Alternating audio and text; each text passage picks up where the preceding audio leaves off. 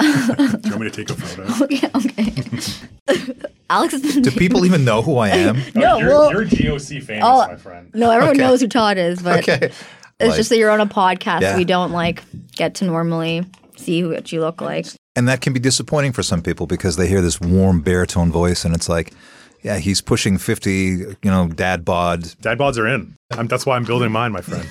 Look at that. Thank know, you. Natalie, the day society Thank you. starts talking about how hot the mom bod is, that's when we'll know oh, we've actually hit You made it. the That's century. that's actually totally that's totally true. Say that on the podcast. Yeah. I'm Todd Lyons.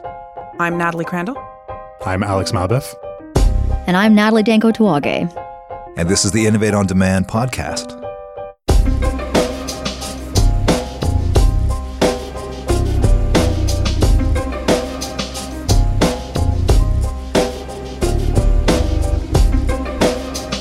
In the digital sphere, the public service has come a long way in facilitating internal collaboration and adopting best practices from other governments and organizations. It begs the question how are we doing? Where are the areas where we might do better? What skills and knowledge should we strive to increase? Because, as we discussed on a previous episode, what got us here isn't going to get us to the next level. Welcome. Thanks, Todd. Yeah, thanks for having us. Hello. So, why don't you guys uh, tell us a little bit about yourselves and a little bit about why uh, you were interested in coming here to be on Innovate on Demand? So I work in digital innovation with uh, Innovation Science and Economic Development Canada, and I'm looking at you know digital transformation within the department and working with our service providers to think about how might we provide our services in um, new uh, ways, but also looking at ways of improving our existing digital services. We also have this unique opportunity to work out of an incubator where we work closely with IT talent in Canada um, and kind of get to see some of the funding that the department is making and the type of IT businesses that are being developed. And I'm constantly thinking about how might we as government work better um, at working with Canadians who are who have sometimes the skills that we need to resolve a lot of the issues that we have when we look at things from a digital tech perspective. So that's my area of interest. And uh, as for me, I work at Health Canada on the uh, cannabis legalization portfolio, specifically business intelligence, which is involved in uh, measuring uh, the existing cannabis market, how it's evolving, what products are selling, what's not selling, et cetera. And we also try to aim to be a digital leader in our branch and within the department, using data and technology in the most effective way and leveraging it for Canadians. Cool. Very interesting. Natalie, you mentioned um, wanting to kind of unpack a little bit uh, how the government works with or accesses some of the interesting things that are happening either within Canada or worldwide. What would you uh, think are some of the barriers to us public servants accessing that? You said you have interesting opportunities through the incubator. Yeah. I'm definitely super fortunate that I can work remotely and I've been enabled to work remotely and to and the work that I do, you know, we have like user research that we do and so we get to go out and actually talk to Canadians and and a lot of stakeholder engagement. So I'm very fortunate that I've come into government from within um, the innovation context and have worked for several different innovation labs that already value uh, collaboration and engagement as a key to creating new solutions. But the barrier, I think, within government right now is this expert mindset, this idea that we are the experts and we have the solutions and we should build internally. And this uh, lack of interest in actually openly communicating with the public the problems we're trying to solve and the policies we're trying to enable. And this is something that I'd like to see change. And when we do engage Canadians, sometimes we're thinking about how might we help them, not realizing that Canadians could actually help government if we see them as potential experts in the field as well.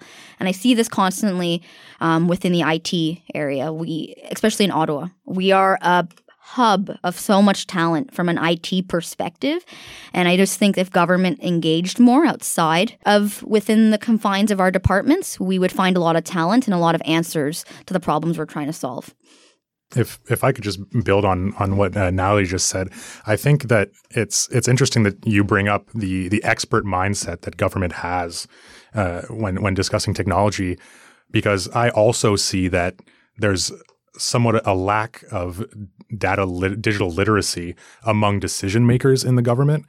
And so it, that, that's kind of a, a, a, stark contrast, a strange contrast that we style ourselves as experts who refuse to consult outside, but many of our senior leaders aren't data expert, aren't digital experts, and I wonder if that's hindering their decision to make their ability to make decisions in the best way.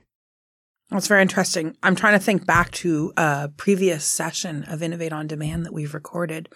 And I'm thinking of a guest who uh, talked a little bit about the government's role is changing to some extent, and particularly the federal government. Part of our role really needs to be around coordination and ensuring that the right people are in the room. So we talk about what are those different perspectives. We are actually, every single one of us here to serve Canadians. And until we understand all of those different perspectives and have, have that sort of more down pat, I agree with you. It's, those are huge obstacles to, to what we do. It definitely is. I feel like when I first started in government, like my first file was looking at creating a new service offering to, for vulnerable youth. And um, it, I remember feeling like when we were trying to figure out how to design this new service offering, um, we brought in a lot of nonprofits and um, we brought in a lot of key stakeholders from various departments like PCO, Global Affairs, ESDC. and it's great, you know, right? Great expertise. But I was like, where's the IT talent? Now, three, four years later, I think government is starting to realize that service providers need to work more closely with CIO and our IT internally.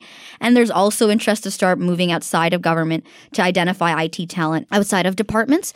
But I think it's that co-design piece. So then it's kind of like, well, then now how do we actually effectively co-design? Um, and I think figuring out how we can start prototyping and actually building um, solutions.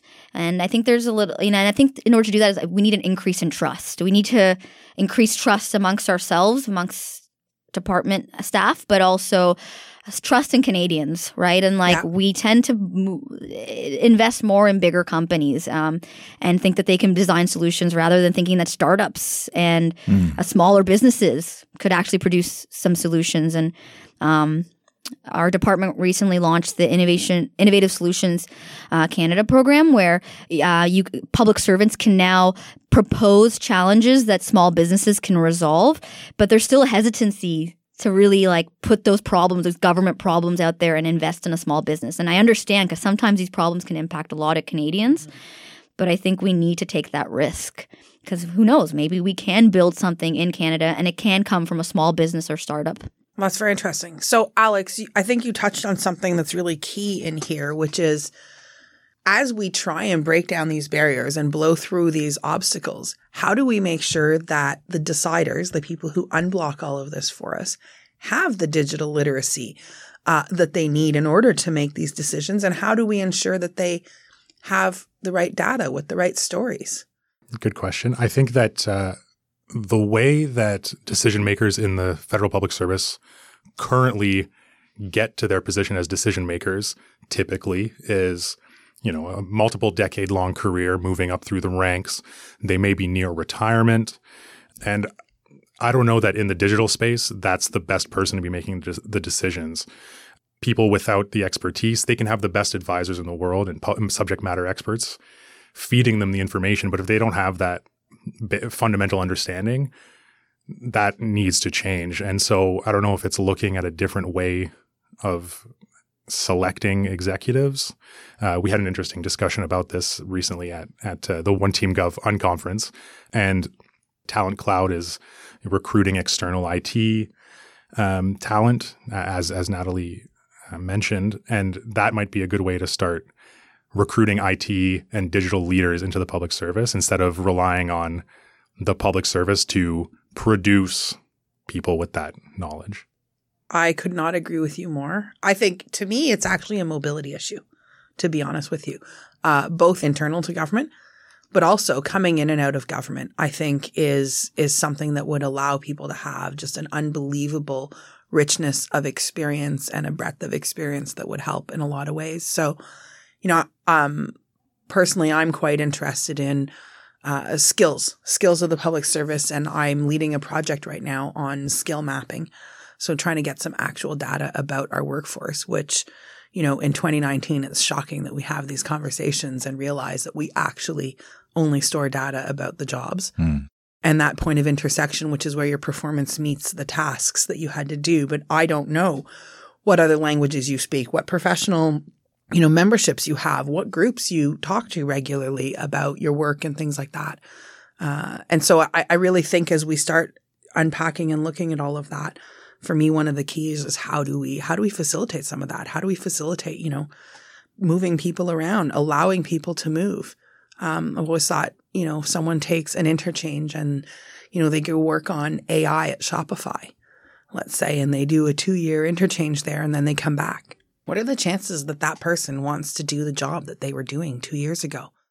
And like, as the employer, don't we want to understand what this whole new skill set is and where we can apply it? So I think for me, like a lot of those things in, in and around that is all also about our mobility as public servants. Yeah, and I, and I mean, I've been really fortunate to be able to apply like design thinking in government. And like what we usually do for the work that I'm conducting is hosting workshops and conferences where we enable different sectors like and different departments to come and collaborate and talk and exchange knowledge. Whenever senior management asks me to solve a problem, the first thing I'm thinking of is how do I get people in the room? Like how do I do a good quick stakeholder analysis of of our department or of our um, you know our various departments in government? What are what are some stakeholders outside of government? How do we get them into one room talking with each other and exchanging information? And um, Sometimes we've hosted conferences where you have ADMs, DGs sitting with analysts at a table and discussing a topic. We recently did a conference on Beyond, the Beyond 2020 initiative, and it was about changing the mindsets of employers and and like managers and employees. And it was a cross level, you know, session, um, and enabling people to share their solutions. Um, there's so much knowledge and so much expertise inside the box. It's just like how do we like you, you know provide that mobility for them to meet and exchange information and make connections. And um, I feel like that's kind of the work that I've been doing a lot of, and um, and now it's just kind of like, well, once you get them to meet and exchange knowledge, now how do we actually build something? Um, and I think that's like the next puzzle piece that I have to figure out. Very interesting. So I guess the next question then, uh, Natalie, Alex, is why does this matter? Why does digital innovation actually matter in the context of the federal public service? So we were recently at, you know, the One Team Gov conference and one of the topics of discussion was like digital sovereignty. What is digital sovereignty? And it was a really interesting conversation on, you know, how does a nation make sure that they manage their data? How do we ensure that we have cybersecurity? And how is digital sovereignty sort of embedded in national sovereignty and national security? And so I think digital innovation essentially is super essential right now as we see the economy shifting from a much in, like an industrial economy towards a more digital economy. So us as a nation remaining economically viable is deeply connected to us being able to be you know advance in the context of digital innovation but also our national security is uh, deeply embedded in this this issue as well. Um, for example the banking system right? Um, if, if that's not secure like you know that's one example of something that has been digitized. Yeah. and if that's not secure what does that mean for the security of our country economically? And so i think that's one of the big issues Yeah, I, I mean, I, I think Natalie's is is right. We're we're living in what's effectively a technopoly at, at the moment, and uh, you look at Canada. We're we're reliant on all these these big, huge firms that are mostly American, but we need some some Canada made talent to to develop, if not competitors, complementary services that can keep some of that digital economy in in Canada instead of keeping all that money flowing out. And that's where incubators like I, the one that uh, Natalie mentioned, which uh, I said runs here in in Ottawa, can can be a first stepping stone towards that. They can help solve problems in government. They can help create apps that keep ca- Canadian data in Canada, keep Canadian money in Canada, and that could be a big first step in uh, shoring up Canada's position in the new digital economy and, and world. and and alex you mentioned something about the estonia russia situation like could you highlight what happened in estonia Yeah, I, I mean, I, that example uh, kind of highlights the risks of, of, of, moving to government to digital. Estonia, when when uh, the wall fell, they they kind of had the opportunity to rebuild their government digitally from scratch, which made them the digital leader in uh, in in Europe. And the the one problem that that comes with with digital is it's a lot harder to defend than a physical asset and physical infrastructure. And uh, the, I forget the exact timeline, but the Russians ended up causing some damage to that infrastructure and, and effectively shutting down Estonia, so, Estonian social services and health services and government services for, for a few days, up to, up to a week. And since then, the Estonians have, have hopefully patched that vulnerability mm-hmm. and and uh, are, are now more secure. But I think in this entire discussion, as as we we discussed, moving to digital is important for Canada and, and for the public service, but it all has to be done in a way that ensures our data, Canadians' data, businesses' data is is secure, and uh, and that we can make sure we're doing it doing so in a, in a responsible manner. Thank you. It's very interesting. I've heard about the Estonian Kratts before as well. Uh, so I guess they're leaders in some of the robotic process automation, where they've created these little, uh, basically digital identities that are called kratts, these little programmable bots, if you will, that go in and and so an Estonian citizen, when they're requesting one of their services from their government, can just say, oh, "I want to do this." And then they've got these little kratts that go in and their kratts have, you know, credentials, credentials and, and yeah. passwords and all that. And they can go in and make all sorts of edits and do actions on behalf of that citizen in the various systems and stuff. Well, that's what's great about that is mm-hmm. the government of Canada, when you think about it, you're a citizen. I want a service from Health Canada. They're taking your SIN, your address, your name. I want a service from ESDC. They're going to take your SIN, your address, your name. The good thing about a system like that is that you collect a piece of information once, everyone can access it. And on the whole, that makes all the information, if that central database is secure, yeah. more secure. And I, that's hopefully in, in the long term where the Canadian government's going to head. Personally, I want to have a I, I've been talking about this on multiple episodes, so I apologize. You might want to cut this out. but a Phoenix Space System kratt that goes in and like helps me figure out where all my data is and helps me analyze a little bit of it. You know, we'll get there one day. Maybe if we keep mentioning it in multiple episodes, it'll come true. It's my hope. Yeah, I think like I mean, obviously people want their services. Like more people are online. Um, they're on their mobiles it's one of the best access points to serving Canadians and and and potentially informing them of of the services available to them. Um, our department recently launched the Canada Business app so that small businesses could have a better understanding of what their services are. However, like alongside that, we also have to think about like our internet policies and our digital policies and think about sort of the international context which in, within which, which, which we are working and building and, and making sure that it's secure and sort of working with Canadians because ultimately, um, when we build products and we collaborate with international partners, that's money that potentially could have been invested in a Canadian company or Canadian business. So, um, as we shift into a digital economy and, and shift into more digital service providing, um, how might we do that in a way where we're working with Canadians and enabling Canadians um, to build these products? I think that would provide security as well as be a financially viable model for the government to execute. Awesome. Thank you very much. Thank you. Thanks for having us, Tom. All right. Thanks.